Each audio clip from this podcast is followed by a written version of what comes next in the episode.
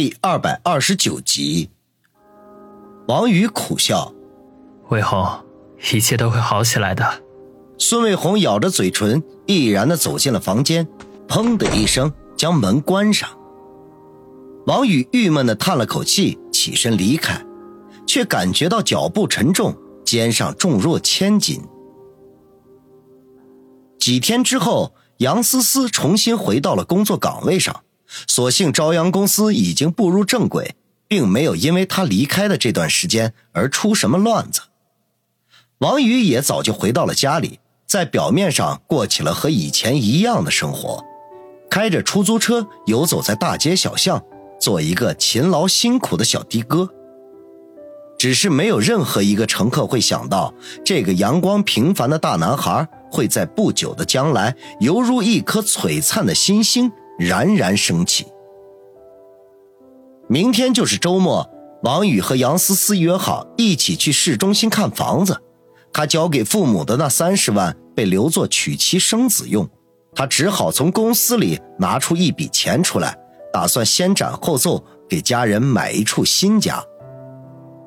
不过没有想到的是，他和杨思思刚刚出发，就接到了孙卫良的电话。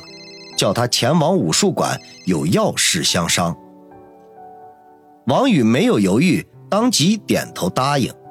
他知道有些事情终于开始了。杨思思见王宇面色凝重，知道肯定有大事发生，便识趣的在半路下车，和王宇约好等事情搞定之后，两人再去看房子。王宇没有挽留。暂时还不想让杨思思知道这件事。驱车赶到武术馆，远远的便看到孙卫红站在武术馆的门前。才短短几天不见，他面颊消瘦，身形单薄，已然看不到昔日的健康风采。一阵秋风拂来，居然有几分瑟瑟发抖。王宇将车停好，开门下车，快步走到他的面前，卫红。你还好吧？孙卫红点点头，一言不发的转身向武术馆里走去。王宇苦笑一声，跟在他身后。武术馆里十分的安静，不见一个人影。王宇快走几步，主动搭腔道：“卫红，怎么没有学员来上课啊？”“暂时给他们放假了。”孙卫红低声说道，声音干涩嘶哑。“卫红。”孙大哥把事情跟你说了吗？王宇又问。孙卫红脚步一滞，身形微微摇晃了一下，闷声的说道：“说了。”王宇顿时松了口气。那就好。孙卫红哼了一声，不置可否。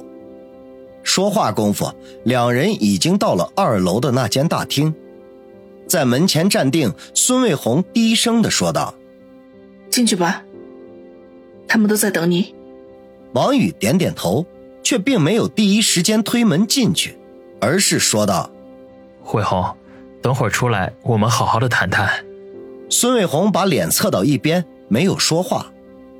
王宇挤出一丝笑容来，推门而入。只见大厅里的休息区里有六个人围着孙卫良而坐，全部面色阴沉，如老僧入定。听到开门声。他们不约而同地把头转向门口，目光齐刷刷地落在了王宇的身上。王宇眉头一皱，这六个人均是陌生的面孔，年纪最小的也有三十五六岁，而最大的一位已然是满头白发，至少在六十岁以上。王兄弟，到这边来。孙卫良向王宇招手，王宇深吸一口气。定了定神，迈着方步走了过去。这时候，他发现，在孙卫良的身边有一把空着的椅子。坐在我身边，孙卫良说道。王宇一言不发，端坐在那把空椅子上。而那六个人的视线始终都没有离开他。孙卫良咳嗽了一声，环顾了一下六人，沉声的说道：“各位。”他就是王宇，从今天开始，将由他来接替我的位置。那六人彼此交换了一下眼神，最后由一个四十出头、身材魁梧、一脸凶相的人开口，粗声粗气的说道：“梁哥，大家打拼多年，才好不容易有了如今的势力，我老唐可不想让大家的心血毁于一旦。王兄弟这么年轻，凭什么能领导我们？”孙伟良面色一沉，说道：“唐虎。”你是在怀疑我的眼光吗？呃，梁哥，我不是那个意思，我的意思是说，你要是想隐退，我们几个人都支持，你的位置完全可以从我们兄弟几人选，没有必要交给一个不知根底的外来户啊！唐虎对孙伟良十分的忌惮，见他发怒，声音顿时小了几分。可终究还是把自己心中的想法给说了出来。孙卫良冷冷地扫了他一眼，便将目光转向其他五个人，问道：“谁还有意见？都说说看。”其他五人飞快地交换了一下眼神，都在犹豫要不要站出来说话。王宇暗中冷笑：“这个叫唐虎的家伙，一看就是头脑简单、四肢发达，被其他五个人。”推出来当出头鸟，用来试探孙卫良的底线。如果孙卫良没有发怒，他便可以趁机大放厥词，各抒己见；如果反之，便保持沉默，以图后招。见无人说话，孙卫良缓缓地说道：“既然是这样，那么这件事情就这么定了。”哈，梁哥，且慢。没想到就在这个时候。那个年纪最大的老头却忽然开枪，孙卫良眉头一皱，目光直视过去。云师爷，你也有什么话要说？王宇也打量此人，这位云师爷是六人年纪当中最大的一位，一头白发，面容清瘦，看上去很是慈祥，但是眼中时不时的就会闪出一丝阴雾，一看。就是个城府极深的老油条，孙伟良叫他师爷，应该是这个小团体的智囊角色。云师爷微笑的说道：“哈，梁哥，你不要误会啊，对你做出的决定，我们兄弟几个人那可都是举双手赞成的。王兄弟一表人才，既然能入梁哥的法眼。”那肯定有异于常人之处，只是我有一点担心。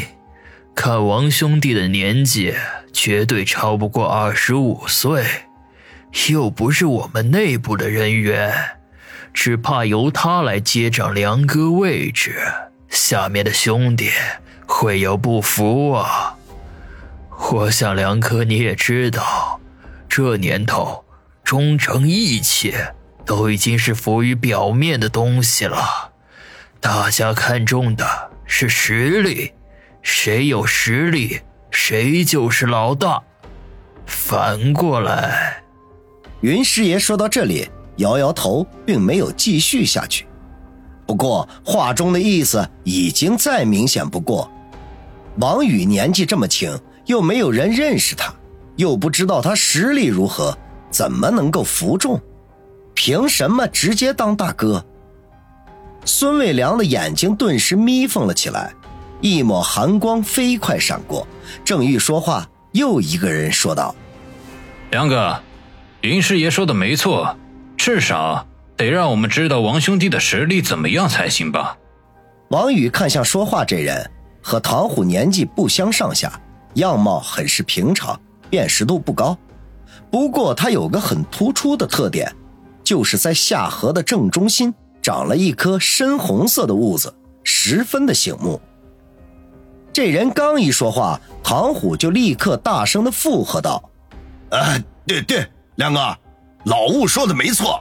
不管怎么样，也得让这位王兄弟拿出点成绩来说话才行吧，要不然两手空空的就上位，难以服众啊。”王宇暗中忍俊不禁。没想到这位兀子男还真是人如其名，只是不知道他的真姓大名里有没有“兀”这个字。孙卫良的脸颊抽搐了一下，看向云师爷说道：“云师爷，你怎么说？”